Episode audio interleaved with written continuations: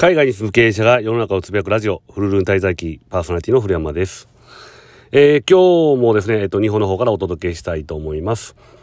まあ、最近なんですけども、あのー、まあ、ちょっとここを立て続けにですね、ゴルフがありまして、で、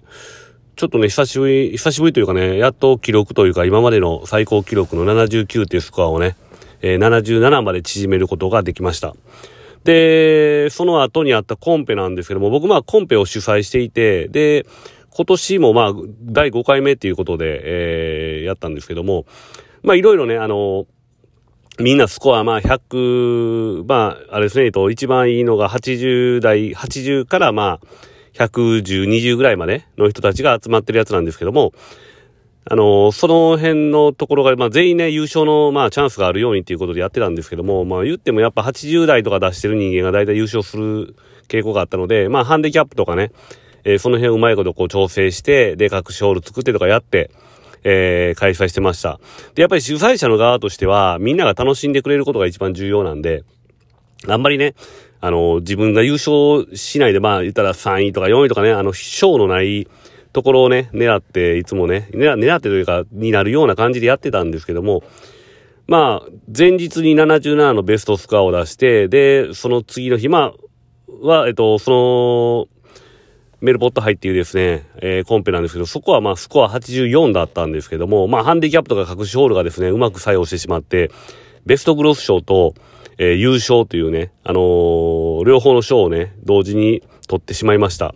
で、主催者の側としてはちょっとですね、あの、寒い、まあ感じやったんですけども、まあ仕方がないですね。まああの、そういう運もついてくるタイミングだったんでしょうね。っていうので、えー、取ることができました。で、まあ、ゴルフハマってるのと一緒に、まあね、あのー、まあ、香港にいる時もそうなんですけども、基本ね、あの、よくドラマを見るんですけども、で、今週もですね、今回もですね、あの、今期のドラマについてちょっと語れたらいいなと思います。で、今期見てるドラマっていうのが、えー、ちゃんと見てるのが6個かなありまして、で、まあ2月の勝者、最愛、スーパーリッチ、真犯人フラグ、アバランチ、恋です。っていうね、えー、そういうのを見てるんですけども、まあ、その中でですね、えー、各コメントというかね、あの、していきたいと思います。で、まず最初がですね、真犯人フラグ。まあ、これあれですよね、あなたの番ですの人が作ってるやつなんですけども、まあ、ほんとね、テイストもよう似てますよね。まあ、同じようなドラマやなって思いながら見てるんですけども、なんかいろんな変な人が出てきて、こう、犯人どれなんかなみたいな感じでね、あのー、見てるんですけども、まあ、よう、ようわからんというかね、あのー、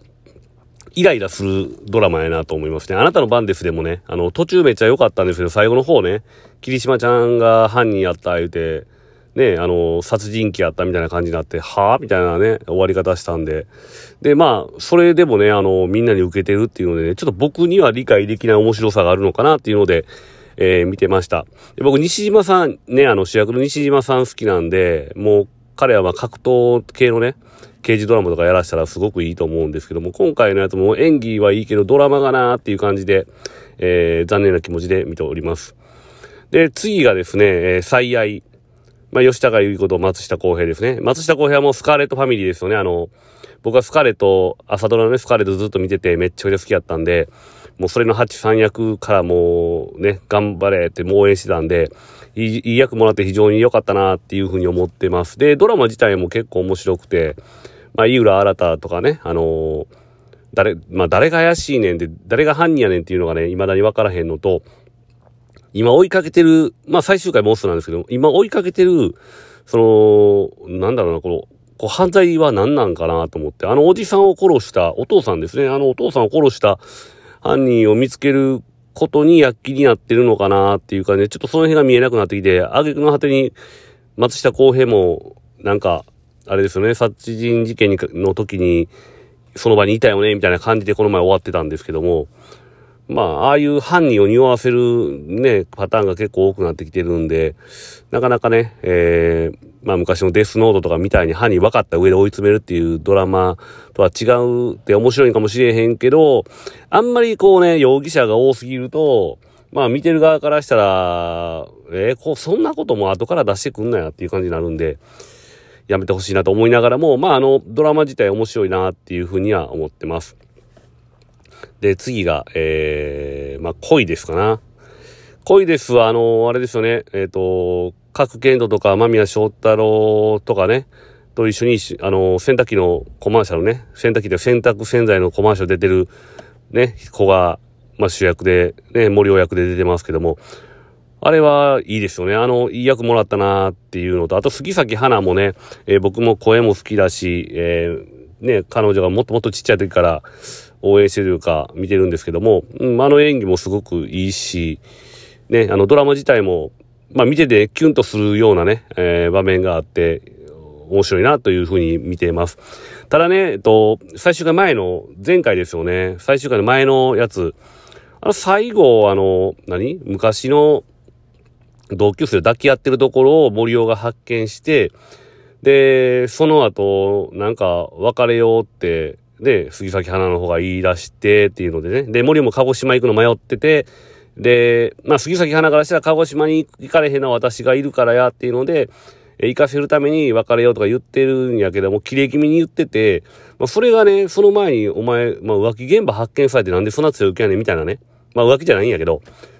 なんでそんな強気で、森をめっちゃかわいそうやなと思うのでね、えー、見てました。なんであの、最終回なんとかですね、あの、このままね、キュンキュンするような流れで行ってくれたらめっちゃ嬉しいなっていうふうには思ってます。で、次、まあ、スーパーリッチですよね。スーパーリッチもね、あの、赤座くんが出てて、えっと、赤座くんといえば、前回のね、ドラマでも、あのー、ジャク、ジャクソンっていうね、言ってたあの役やってましたけど、あれも面白かった。あのドラマ面白かった。あの役、ええ役やったんで、むっちゃ楽しみにして見てました。で、まあまあね、あの、最初の方むちゃくちゃいい感じで面白かったけど、ちょっとね、あの、まあ、そのビジネスのね、社長としての、その会社としての話としてはめちゃくちゃ面白いんですよね。で、ああいう社長でありたいなとは思うし、えー、ビジネス自体もね、あの、展開も面白いなと思ってたんやけど、でも逆にあの、あそこのね、キュンキュンはいらないなと思って、ちょっとキュン、無駄なキュンキュン多いのと、あんまりキュンキュンさせるようなドラマ展開でもないし、キャストでもないので、ちょっとそれは寒いなと思いながらね、あのー、見てます。ただまああのね、ビジネスの流れの話ですよね。一回失敗しながらも上がってきてどうこうっていうのね、昔の小田裕二のお金がないの、ね、匂いもちょっとするんですけども、ね、あのお金持って、えー、調子乗ってきて人信じられへんようになって最後元に戻るみたいなね。元に戻って人の大切さがわかるっていうドラマに、の展開に持っていくんかどうかわかんないですけども。まあ、とにかくですね、あの、ビジネスっていうかね、仕事というものに対して見てる人たちがね、こう、あ、こうあるべきなんだって思うようなね、仕上げになったら本当に嬉しいなと思います。で、次は2月の勝者ですよね。まあ土曜日がね、あの、手薄というかね、結構手薄な土曜日って結構ね、僕はあんまり好きじゃなくて、えー、テレビドラマのこの種類、テレビ番組のね、種類自体がね、あんまり面白いないなっていうのが土曜日なんですけども、そこで2月の勝者ね、柳楽優弥が出てて、あと、あれですよね、あの、井上真央が出てるんですけども、このドラマね、あの、僕、中学受験僕自身も経験して、あの状態っていうのはよくわかるんで、やっぱり見ててね、すっげえ面白いなと思って、まあ、まあ僕、塾講師もやってたんで、まあその生徒側の立場もわかるし、先生側の立場もわかるっていうので、見てて本当にね、あのー、ちょっとこう感動してうるうるするような場面がたくさんあるようなドラマですね。で、まあ小学校6年生の時に、まあ受験勉強っていうので結構ね、あのー、すごい大変なんですよ。弁当を持って行って、まあ、昼、まあ土日なんかやったら昼から夜までずっとし、ね、あの勉強して受験に、向かうとかね、受験の前はどんなやったかどうこうっていうのでね、思い出しながら見てました。僕はですね、あの、私学受験、えー、2校、まあ、母親がね、2つ、えー、願書、僕は受けるところは上宮っていうところ受けたんですけども、そこともう一つで初芝と女林っていうもう一個の、ね、えっ、ー、と、受験のやつ持ってきたんですね。で、まあ、すべ、どっちが滑り止めっていう感じなんか分からへんけど、まあ、どっちもレベル高かったんですよね。で、それで僕は初芝と女林の方の、あの、願書をね、破ったの、母親の前でね、破ったのを覚えてます。えっと、上宮一本で行くし、絶対通るって言ってね。で、まあ通って、まあ母親はね、大号泣して、してましたね。なんでそんなんとかも思い出してもね、すごいあの、おもしあのやつね、あの、昔のことを思い出すような番組なのと、あとやっぱりね、柳楽優弥演技うまいですよねっていうのが、えー、2月の勝者の感想です。で、最後僕一番好きなのがアバランチ。